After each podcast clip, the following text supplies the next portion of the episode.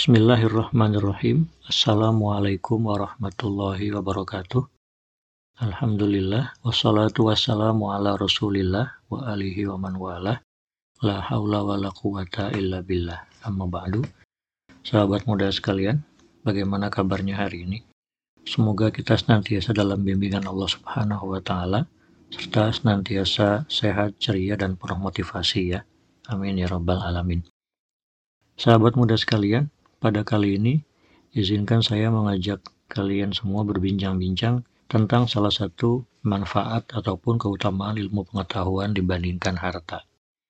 Sebagaimana yang pernah kita bahas sebelumnya bahwa salah satu jawaban Imam Ali bin Abi Thalib terhadap orang-orang Khawarij yang menanyakan tentang keutamaan ilmu dibandingkan harta, salah satu jawaban Imam Ali bin Abi Thalib adalah ilmu lebih utama daripada harta dengan alasan bahwa ilmu tak usang dimakan waktu, sementara harta bisa usang dan rusak dimakan waktu.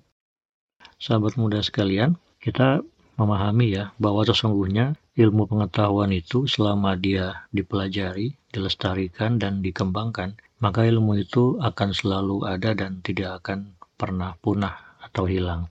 Dalam hal ini, ilmu pengetahuan itu hanya bisa hilang karena dua hal atau dua faktor utama. Yang pertama, ulamanya atau ahlinya itu sendiri dia wafat, maka ilmunya akan mati juga tanda kutip ya, terbawa bersama dia. Dan kedua, ilmu bisa hilang karena tidak ada lagi yang mempelajarinya. Itulah kenapa kita dalam hal ini perlu juga mewanti-wanti kepada semua generasi Islam, apalagi generasi muda, untuk senantiasa mempelajari ilmu-ilmu keislaman ya, supaya ilmu itu tidak hilang atau tercabut dari tengah kaum muslimin. Itu faktor kenapa ilmu bisa hilang. Ya. Jadi hanya ada dua, ulamanya meninggal atau tidak ada lagi yang mempelajarinya. Maka selama ilmu itu ada yang mempelajari, ada yang mengajarkan, maka selamanya insya Allah ilmu akan ada dan tidak akan hilang ya. Sahabat muda sekalian, kita kalau kembali kepada sejarah, kita insya Allah akan tahu bahwa ilmu pengetahuan itu sejak dulu dia berkaitan. Tidak ada yang terpisah satu sama lain. Kalau orang Yunani misalnya mengatakan dasar ilmu itu adalah filsafat. Tapi Islam mengatakan dasar ilmu itu adalah Al-Quran kitab Allah begitu ya.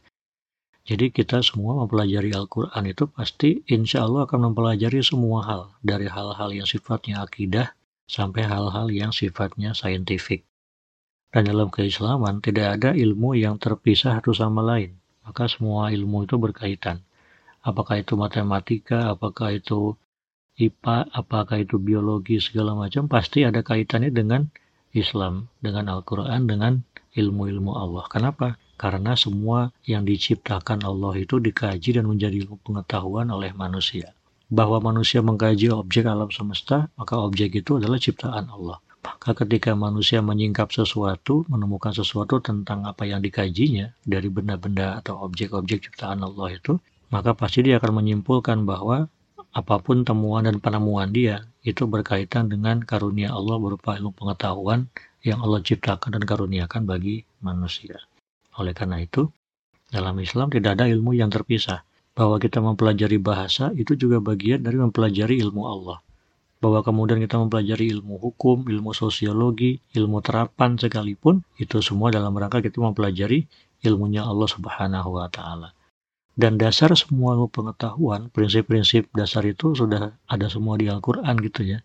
Jadi Al-Qur'an itu memang memuat semua aspek keilmuan dari mulai akidah, sejarah, sosiologi, bahkan ilmu besi, ilmu bumi, ilmu cuaca, klimatologi, semuanya insya Allah di Al-Quran sudah ada lengkap. Jadi dalam Islam itu tidak ada pemisahan ilmu agama dan ilmu sains. Ilmu agama ya satu, ilmu sains ya kesatuan dalam ilmu agama. Jadi tidak bisa dipisahkan.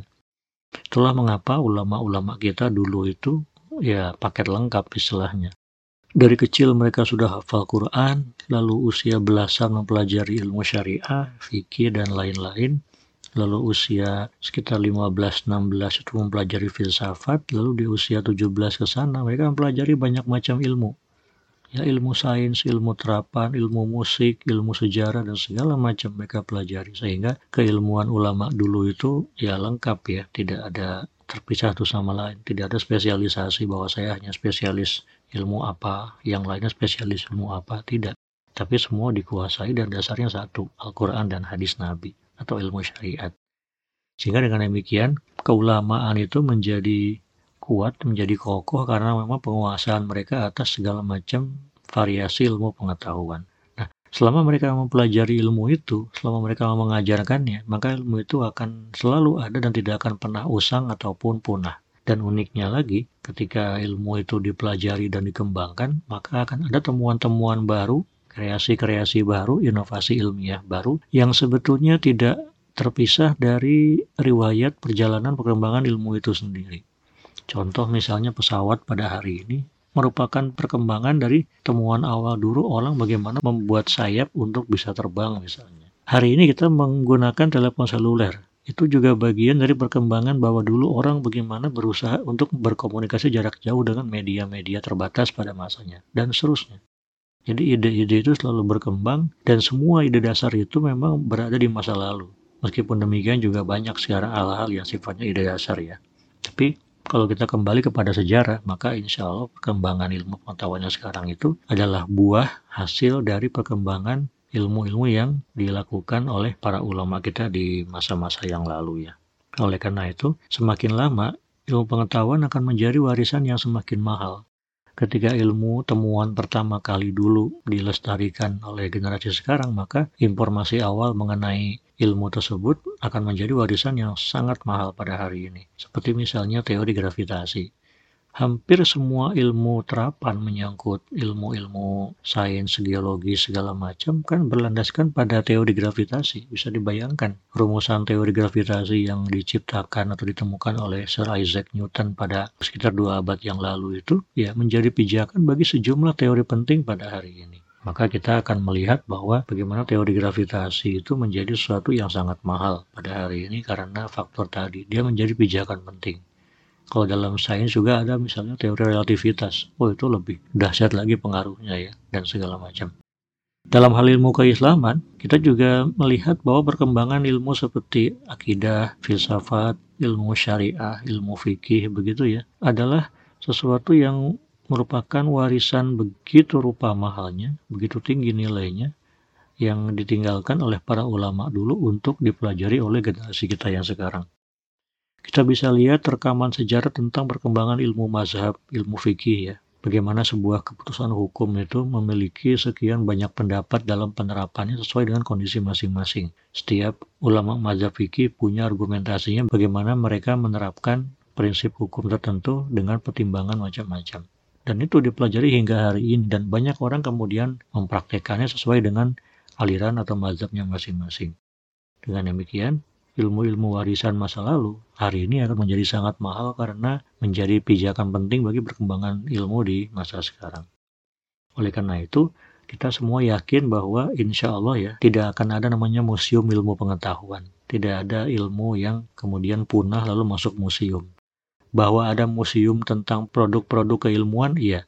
Tapi tidak ada museum ilmu. Misalkan ilmu yang sudah tidak ada, ilmu yang sudah meninggal, dalam tanda ulamanya meninggal, ahlinya meninggal, tapi ilmunya selama dia dikembangkan maka ilmunya akan selalu ada. Memang kita juga harus hati-hati karena ilmu keislaman juga belakangan banyak mulai ditinggalkan ya. Seperti yang Nabi contohkan misalnya dalam hadis yang pernah beliau katakan bahwa ilmu yang pertama kali akan Allah cabut dari muka bumi adalah ilmu tentang waris atau ilmu faraid. Maka sekarang banyak orang kembali mempelajari ilmu itu supaya tidak ditinggalkan oleh umat. Begitu ya. Baik sahabat muda sekalian, dibandingkan ilmu pengetahuan, ya, harta insya Allah berbeda karakteristiknya ya. Kita bisa lihat bahwa harta itu sifatnya sangat temporer, sangat terbatas. Ada jangka waktunya lah. Baik itu menyangkut wujudnya, nilainya, maupun manfaatnya. Tentang wujud harta, ya orang itu pasti menciptakan tren itu untuk berapa lama sih? Paling untuk sekian waktu, paling lama bertahan setahun. Apalagi nilainya uang misalnya, uang dulu dengan uang sekarang itu kan nilainya berbeda. Orang sekarang mengatakan ada namanya inflasi. Inflasi itu meningkatnya nominal tapi tidak diiringi dengan meningkatnya nilai. Orang melihat uang 100 ribu tahun 80-an itu beda dengan orang melihat 100 ribu zaman sekarang. 100 ribu zaman dulu itu kebeli macam-macam, kebeli tanah segala macam. Sekarang 100 ribu kita beli belanja ke toko swalayan baru beli sekian item udah habis dia maka nilai harta itu betul-betul sangat temporer semakin kemari apalagi namanya uang kertas ya uang biasa, uang konvensional gitu, ya semakin lama dia akan semakin rendah nilainya. Orang punya banyak harta, tapi harta yang banyak itu kebeli cuma buat apa gitu ya, nggak banyak. Nilainya berkurang seiring waktu. Demikian juga manfaatnya ya, sahabat muda sekalian. Kita punya benda apa yang ada di rumah kita. Ya, sekian waktu ada benda yang model baru, ada benda yang lebih baik, kita pasti akan meninggalkan benda yang lama itu.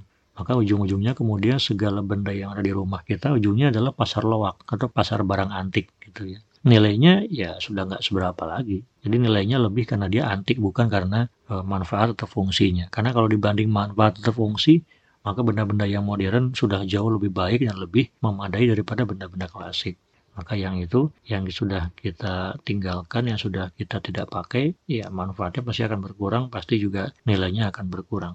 Itu sifatnya harta, ya, temporer, baik wujudnya, nilainya maupun manfaatnya. Yang kedua, sahabat muda sekalian, harta itu semakin tua umurnya, semakin ditinggalkan kita pasti di rumah persekian waktu mesti beres-beres gitu ya. Kalau nemu barang-barang yang sudah lama nggak kepake, kita pasti akan mengeluarkan dan ya udah kasih siapa yang mau ambil atau kasih siapa orang yang mau bawa atau kasih orang lewat, kasih pedagang lawak yang mau manfaatkannya gitu. Tapi ilmu ketika dia semakin tua, maka dia akan semakin banyak dipelajari karena semakin langka, semakin mahal nilainya ya. Tidak seperti harta yang semakin tua malah semakin ditinggalkan. Lebih lanjut, sahabat muda sekalian, karena tadi banyak orang yang meninggalkan harta yang sudah usang, yang sudah lama, maka kemudian kita memahami bahwa banyak orang itu bisa bosan dengan harta. Tapi tidak ada orang bosan dengan ilmu pengetahuan. Ya, orang kalau punya benda apa pun, sekian waktu, ah udah bosan, udah nggak mau lihat lagi. Dilepas, dijual, dibuang, dan sebagainya. Tapi ilmu tidak ada. Semakin orang menguasai ilmu klasik, maka dia akan semakin sayang terhadap ilmu klasik tersebut. Tanda kutip ya klasik. Semakin banyak orang yang menguasai ilmu-ilmu warisan zaman terdahulu, maka akan semakin merasa nikmat dia belajar karena ilmu itu menjadi langka. Oleh karena itu, orang-orang yang suka menumpuk atau menimbun harta, pasti semua hartanya itu akan lapuk dan tak bernilai. Coba aja kita lihat barang-barang bekas di rumah, barang-barang antik yang disimpan semakin lama bukannya kita malah melihat manfaat dan nilainya semakin besar, malah kita semakin terganggu dan dah disingkirkan saja gitu ya. Kecuali emas ya, kalau emas disimpan dia nilainya stabil. Tapi menjaga emas, menyimpan emas itu perlu usaha ekstra ya. Nyimpan di rumah berisiko, nyimpan di bank juga perlu prosedur atau mekanisme yang tidak mudah juga gitu. Maka dengan demikian, lebih baik kita punya banyak ilmu daripada punya banyak harta karena kita pasti akan ya berurusan dengan bagaimana harta itu semakin berkurang nilainya dan semakin berpotensi rusak jika kita simpan harta itu lama-lama bersama kita. Sobat muda sekalian, dengan demikian kita insya Allah dapat memahami bahwa memiliki ilmu-ilmu klasik dalam tanda kutip ya akan membuat seseorang semakin langka. Ketika kita menemukan orang yang menguasai ilmu akidah, menguasai ilmu syariat, yang dimulai dari penguasaan dia terhadap Al-Quran dan hadis yang tanda kutip. Ini sifatnya klasik ilmunya, maka kita insya Allah akan melihat bahwa orang ini semakin tinggi nilainya, semakin berbobot wawasan keilmuannya. Dibandingkan dengan orang-orang yang belajar ilmu syariat pada masa sekarang ini. Dibandingkan harta ya. Hanya sedikit orang-orang yang dianggap kaya karena punya harta peninggalan masa lalu atau harta warisan. Atau harta yang sifatnya klasik begitu. Maka inilah gambaran terbalik ya bertolak belakang bagaimana ilmu lebih utama daripada harta, soal kepemilikannya dan soal bagaimana potensi harta itu bisa usang dimakan waktu, sementara ilmu tidak ada istilah usang dia. Semakin lama akan semakin bernilai dan semakin indah untuk dipelajari. Sahabat muda sekalian, mudah-mudahan podcast ini dapat memberikan kita motivasi untuk senantiasa belajar dan melestarikan ilmu pengetahuan. Mudah-mudahan keterlibatan kita dalam proses belajar dan melestarikan ilmu itu akan menjadi wasilah bagi keberlangsungan keberadaan sebuah ilmu untuk dapat kemudian dipelajari dikembangkan oleh generasi-generasi yang seterusnya setelah kita nanti. Amin ya robbal alamin. Demikian sampai sini dulu podcast kita pada kali ini. Semoga ada manfaatnya untuk memotivasi kita senantiasa belajar untuk menguasai ilmu pengetahuan. Terima kasih. Wassalamualaikum warahmatullahi wabarakatuh.